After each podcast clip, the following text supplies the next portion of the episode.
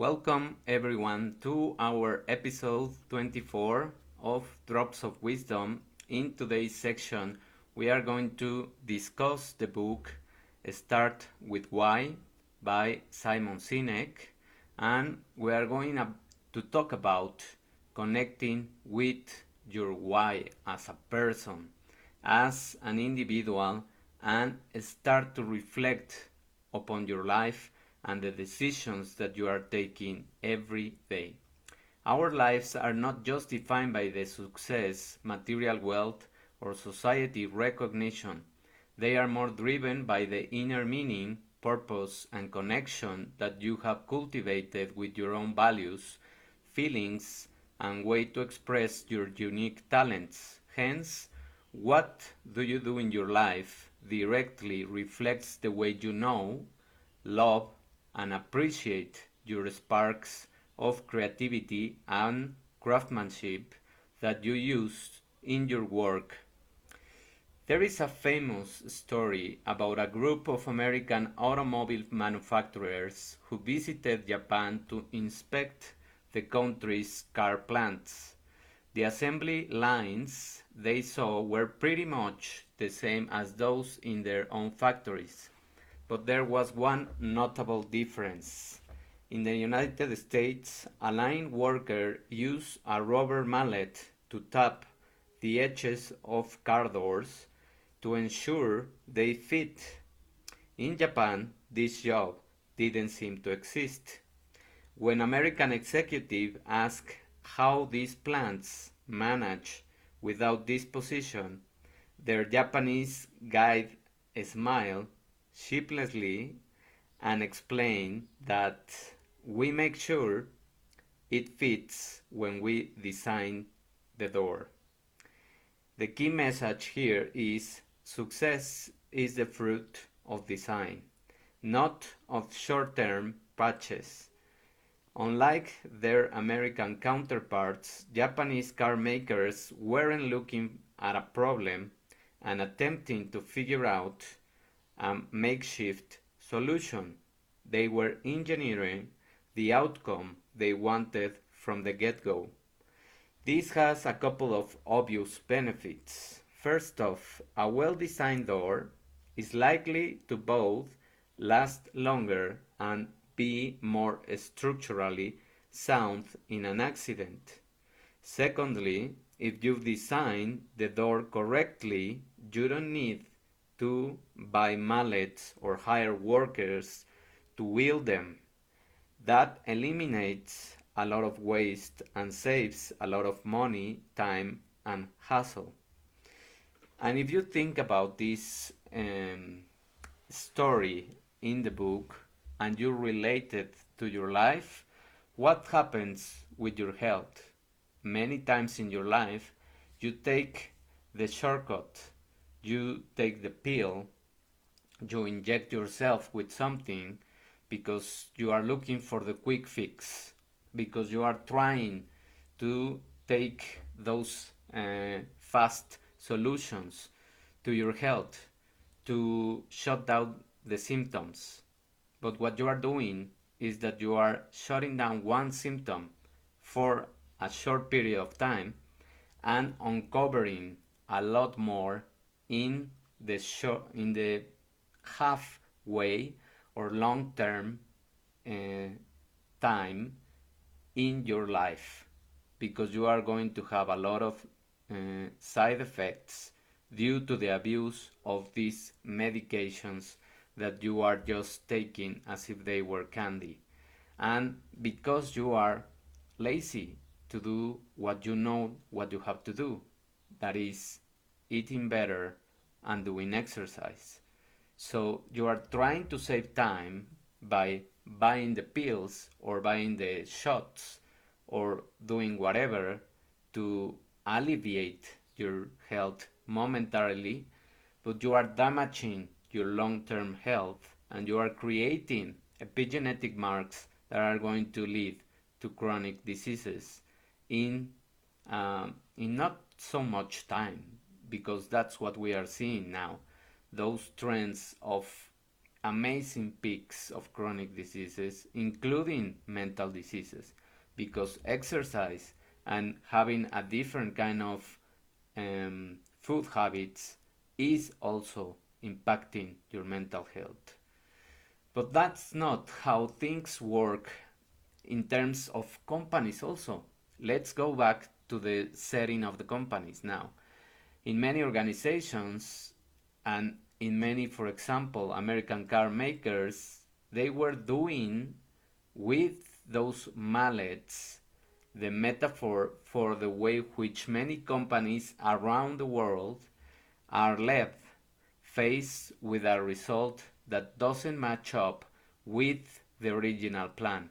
So the leaders often turn to perfectly effective short term patches to achieve their goals. So they are shooting fires, as we say.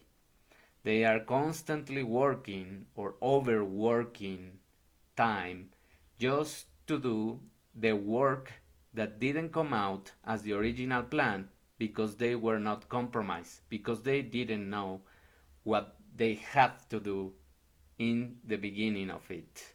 So this might keep things chugging along, building up but that's not the best approach.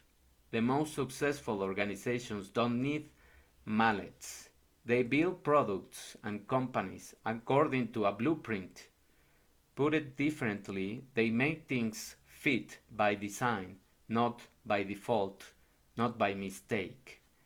When you get down to it, for example, another company, Apple is just another example. Like Dell, HP, or Toshiba, they do or they perform the work well and they sell good computers. They, they have equal access to talent, media channels to publicize their assets, their things, their products. And rationally speaking, it doesn't matter which company's product you choose. They are all pretty decent, but that's not how it works. In the real world, these folks of Apple, they pay more for the clients, they pay more for Apple devices and stand in line for hours for the latest iPhone, iPad, or whatever the product is. Why do they do that? The key message here is companies, companies like Apple don't just sell products, they affirm their customers' beliefs and values. They care for the client. Here is one way Apple is different. Unlike its rivals, it's associated with a single product category. This is unusual for other companies. Typically, you would expect customers to buy their computers from one company and their cell phones from another and the tablets from another. So Apple has been hugely successful in creating an ecosystem in all those categories.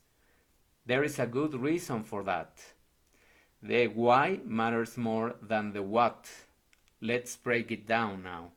Most organizations have a straightforward pitch. They describe what they do, state why they are better than their competitors, and wrap things up with a call to action. If Apple were like most other companies, its pitch would be simple.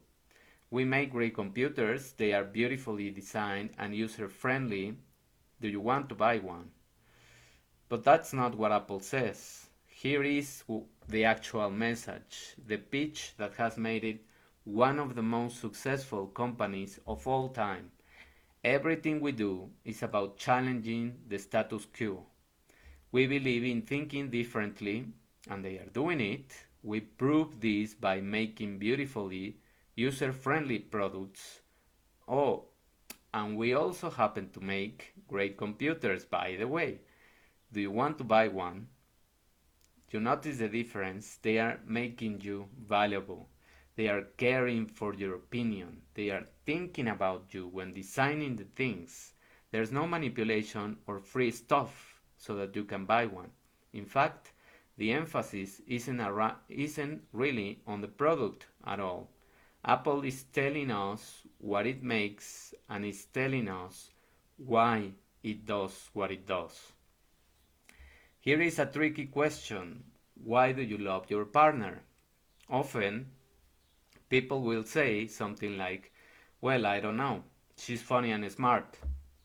But there are millions and billions of funny and smart people out there with whom we don't want to share our lives.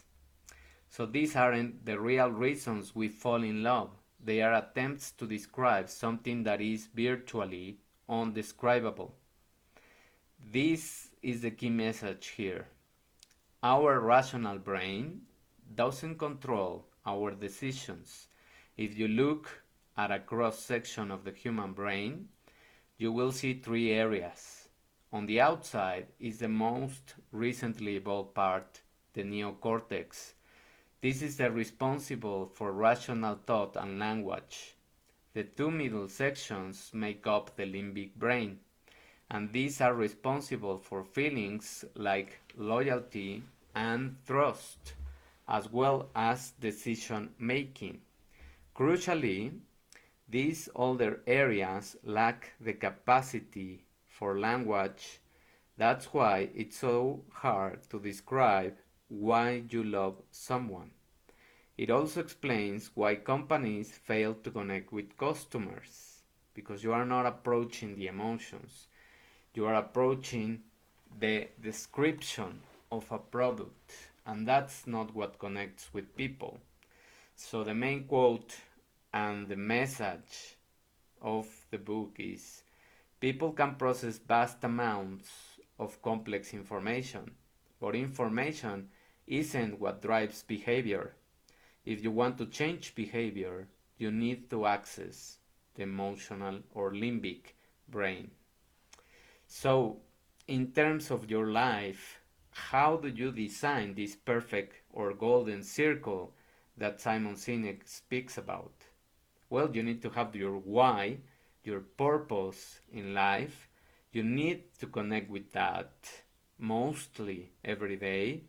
And you need to ensure that you are really emotionally committed. Now it comes the how.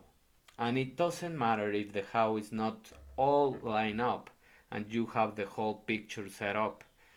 You just need to do certain um, split divisions on the bigger goal, the design that you want to achieve, the final outcome that you are looking for. If we talk about the example of health and we take that as the description, if you want to be healthy, isn't that better and easier to start eating different, to start sleeping well, to start doing exercise so that you can start changing the chemistry inside of you, having more energy, having motivation, and start losing weight. And also, your emotions will change. So, that's the long term result. That's how you want to look, how you want to be. And you can even set up more specific goals if you want. But the the the thing here is how are you going to achieve that? And it's not overwhelming yourself about that goal. It's just splitting things in very very small amounts so that you really can do it and you really can commit to what you are doing. So start by shifting simple things in the way you eat, taking away the things that you know that are hurting you in terms of the health and start doing some exercise around the week so that you start giving your body that stamina, that compromise, and that power of motivation that you need to start doing it more habitually. So that's the way we create these circles of becoming more empowered with finding our why, with compromising emotionally with why we are doing the things that we do, and finding a real purpose that doesn't have to be just one, and finding the meaning in our lives. I hope that this message has resonated with you. If you like it, if you think that people can benefit from it, just help me to share it. And if you want, you can subscribe to my YouTube channel that I'm going to link below in the comments. Thank you very much for your attention. We will listen to each other next Wednesday. Bye.